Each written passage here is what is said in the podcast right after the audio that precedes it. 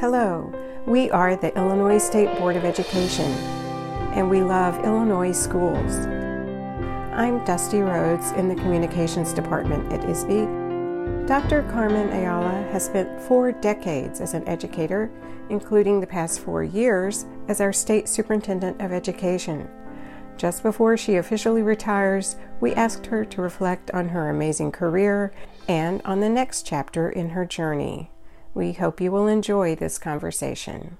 Okay, so I remember sitting next to you um, the day you were introduced as state superintendent, um, and you were you told me you were taking it all in and savoring the moment.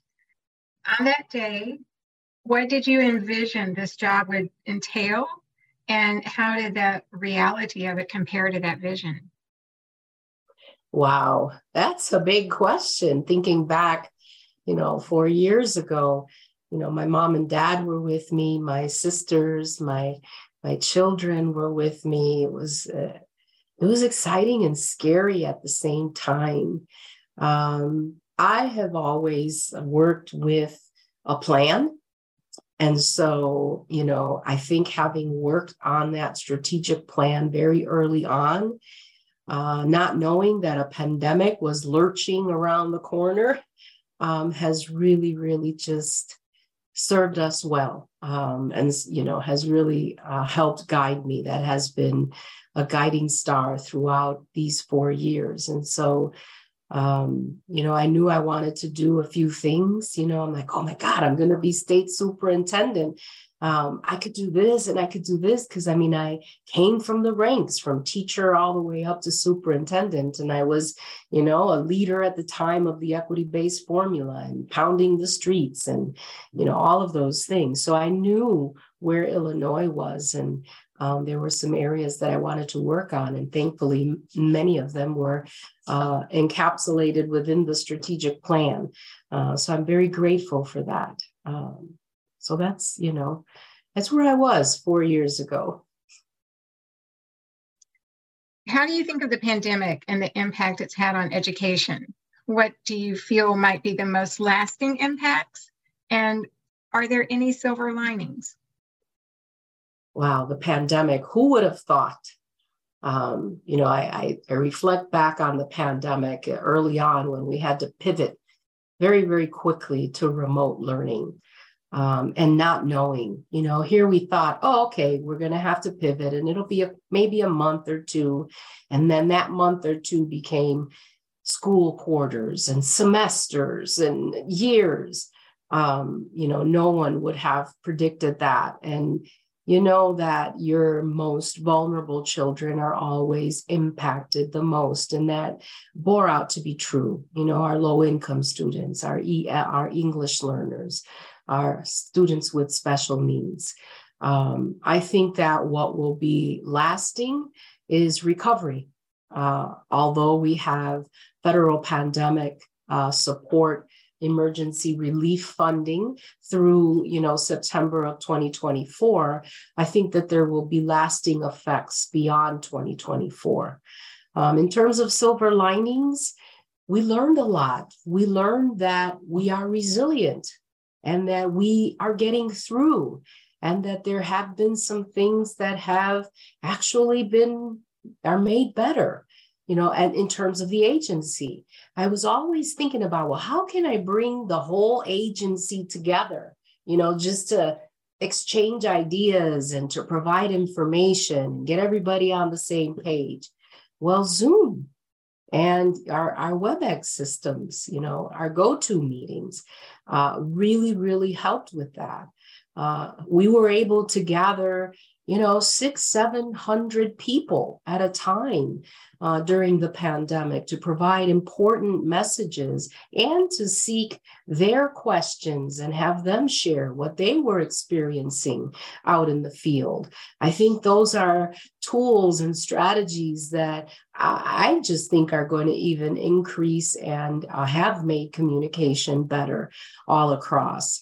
You know, I think that communities really got an, an inside look at uh, just everything that our educators and schools do for our students. Um, you know, my sister's a teacher, and uh, when she was teaching virtually, her cats would come up on her shoulder or they'd be, be in her background. And so the children got to see the teacher as a, as a person, as an individual in their home, sometimes with their children engaged or with things going on in the background, and vice versa. Our, our teachers, our educators really got to see our students within their home environment. And I think that that um, that created a sense of uh, relationship between the teachers, the families, and the students that would has that was at a different level than uh, before the pandemic. And I think from a culturally responsive equity lens, I think it provided our educators with some insight into the home environment of our students and and uh, some of the richness that maybe they wouldn't have seen with the child coming into the classroom. They saw the family component and just different things that really gave them insight into um, the strength of family that the students come to school with or strength of community. So I think that those were silver linings um, and learnings from the pandemic. So I'm sure you knew that this would be a stressful job, but I doubt you anticipated exactly how stressful with a global pandemic. And I can only imagine that it made a big job even more difficult.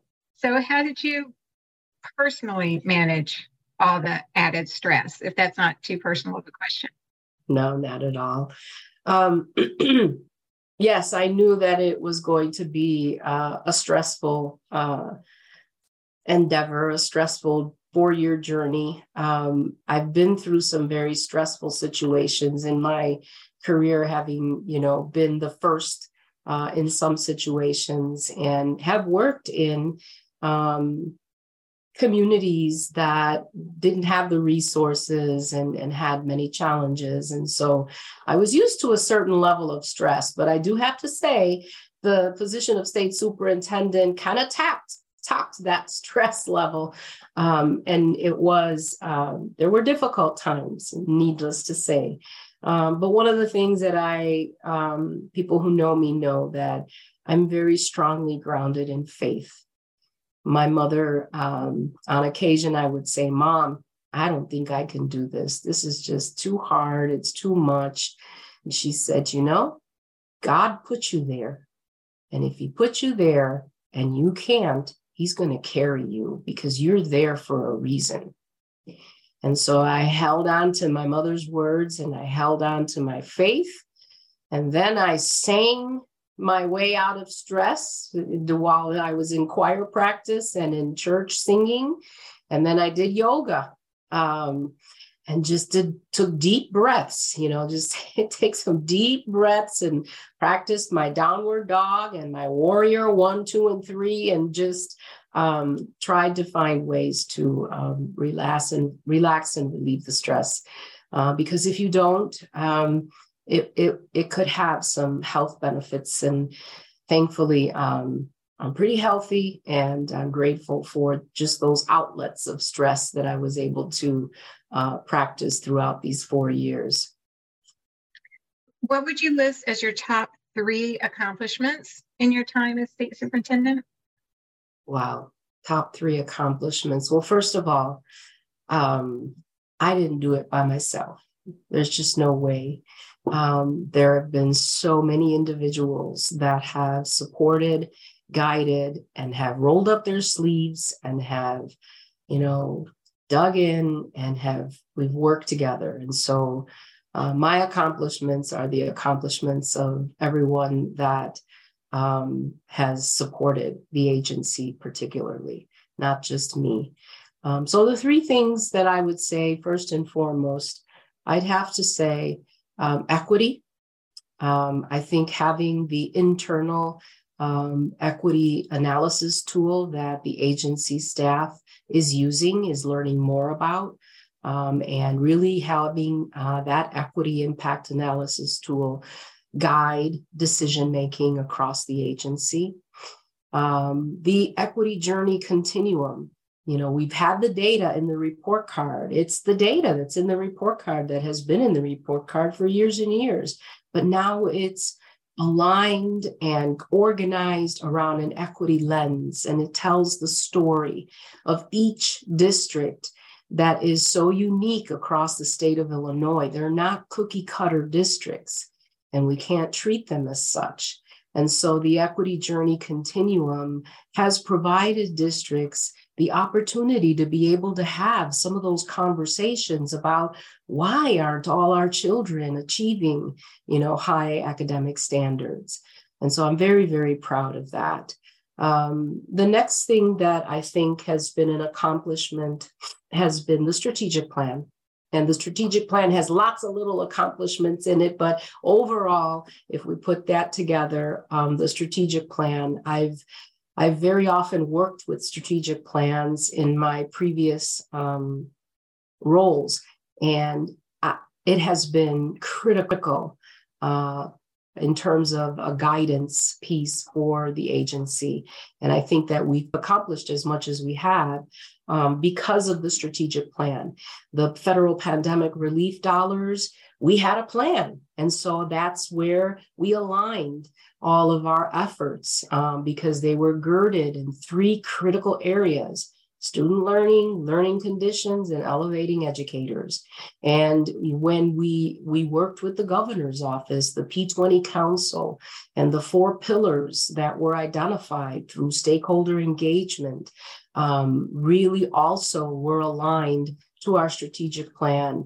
And so i think that was a huge accomplishment um, the next accomplishment that I would um, that I'm proud of is the the equity work is one thing, but the diversifying of staff is another one. Uh, you know, when I walked in my first senior level um, leadership meeting, I walked in and I said, "Oh, I was the only person of color," and so I thought, "Wow." We've got some work to do here. And there were some positions that were open and some reorganizing of, of creating the Research and Evaluation Center and policy and communications. And, and so I was able to hire um, more diverse um, officers, the highest level of leadership in the agency. And so within six months, I walked into the meeting and I was like, okay, this is going to be good because we truly reflected the student population of Illinois. And I'm so, so proud of, of the management, of the leadership of the staff at ISBE. We've worked very hard um, to really diversify the agency. And that is being talked about and that is being established as goals across the state is, is a huge accomplishment because we know when when children have uh, individuals in their schools that look like them, sound like them, share their culture, um, the road to high academic achievement is much more strengthened for those students. And so I'm very proud of that. What are three things that you would change if you could, um, or that you wish you had been able to get done? Wow three things that I would change because there is um, there is still work to be done, right? There's always work to be done. You know, one of the things that um, I wish I could have accomplished or had gotten it to the uh, uh, more along the road, if you will, is assessment. Um, you know, I started off, I think it was within my first month or two, talking about we needed to really take a look at our system of assessment in Illinois. And so, uh, you know, the pandemic put the brakes on a lot of things, and rightfully so.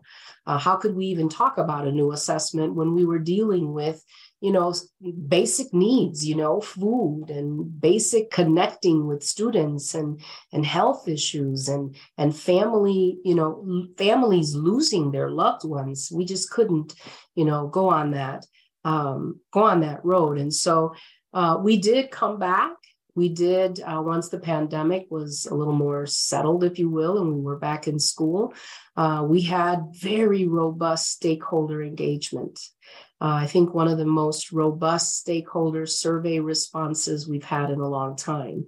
And uh, that formulated some recommendations. And I'm happy to say that the State Assessment Review Committee is really looking at those recommendations and putting up a, a plan of action together to, to move those things forward. Um, so I'm really glad for that. Um, the other thing that I think um, I wish there would have been um, more uh, emphasis on, or that we were able uh, to focus more on, is the looking at the services of our um, special education students, English learners, um, really taking a look at the schools that are persistently low performing and really, you know, the vision that I had for that is maybe looking at the potential of an academic oversight panel, if you will. Uh, we've got some schools in Illinois that have been persistently lowest performing for various cycles in the school improvement cycle. And so I think doing something different, um, and many times uh, the challenges are not just within the school building, but outside uh, in the community and really being systemic and supporting those schools. I think that was something that I wish that we would have done more uh, about. How did you get into teaching or education? And what would you say to a student who is thinking about becoming a teacher? Well, I actually started teaching when I was about 14, 15 years old. And I was recruited by Sister Mary Agnes at the church I was attending at the time. And she invited me to um, help her teach the CCD classes. It's the class, the communion classes for students who were in the second grade, first, second grade. And so she kind of coached me and let me teach, you know, about the sacraments and all those kinds of things. Um, and, you know, in high school, I, I, continued in my youth group working with the children. Um, and in high school, I heard over the radio, of all things, Spanish radio, that there was a shortage of bilingual teachers. And here I was thinking, wow, you know, I could become a bilingual teacher because I knew that there was a very high Hispanic dropout rate in the 70s, 80s, right? And so I, you know, called and got information, and the rest is history. I became uh, a, t- a bilingual teacher initially um, and did teach in general education. Um, but that was that was the impetus. Sister mary agnes and learning about the need for bilingual teachers and uh, just that door opened and i you know went in and the rest is history. So what would you say to a student now who's contemplating making that same decision? Well you know we've got about 10,000 potential teachers for the future in Illinois through our um, uh, teacher pipeline, our uh, career and technical education teacher pathway opportunities for students. And I'm just so pleased that there are almost 200 schools, high schools in Illinois that have the teacher pathway um, opportunity. And so, you know, even if they weren't in the teacher pathway, uh, programming uh, if i ran into a student and you know i'm always asking and encouraging um, you know if they're interested in being a teacher. It is so satisfying. It is so rewarding. You get to have an impact on what the future might be like. Um, there are so many lives that you can positively impact and affect. Um, i wouldn't do it anything different uh, and, and would encourage anyone who is interested in joining uh, the teaching world. It's, it's fabulous. It is, you know, people say a lot about, you know, teachers don't get paid and, you know, they don't get paid enough and all of that. Um, the pay is is okay. I'll just say that the pay is okay being a teacher.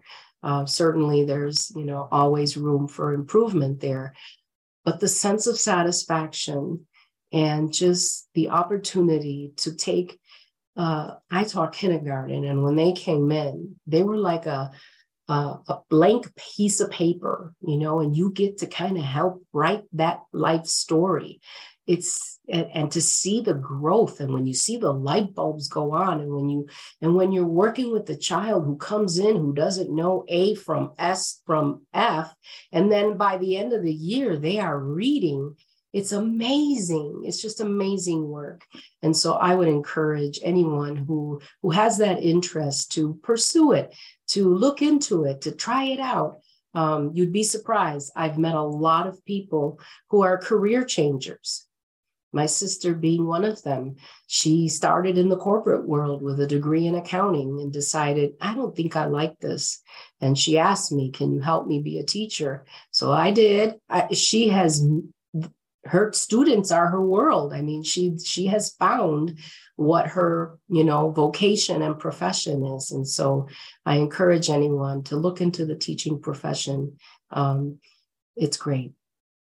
So why is it important to have teachers and leaders of color you've already talked a little bit about what it meant to you to increase the diversity of staff and leadership at at ISBE but how important is it in the classroom well, let's take a real life today example of our asylum seekers who are coming in uh, from different Latin American countries, many of them now from Venezuela. Imagine if that child went to a school where there was no one that looked like them, sounded like them, or could even communicate with them. That still exists in Illinois public schools today, as a matter of fact. Less and less, but it still exists that child, if you if you know Stephen Krashen, who is uh, a guru in second language acquisition and in the English learner world, would say that your affective filter is way up. Your affective filter will keep new learning from penetrating, from going through, because you are scared, you are worried, you're not sure, you don't have anybody that communicates with you, that looks like you, that you can connect with. Um, imagine, on the other hand, if you go to a school and you have a teacher that looks like you, sounds like you, puede hablar tu idioma, decirte hola, and work with you and work with your family and talk to your parents just imagine how different that experience would be and how quickly you would be able to you know lower that affective field so that learning can can penetrate and can really take off. And so that's one very very important reason. Uh, the other reason is that we are becoming more and more and more and more diverse. Um, we are now a state where most of our students are students of color. Uh, and it is the world that, you know, with technology, the world, I would say, is shrinking because I can talk to people in Ukraine. I could talk to people in Poland. I have a nephew who is in Amsterdam, and I can, you know, on the phone, I could send him a, a message.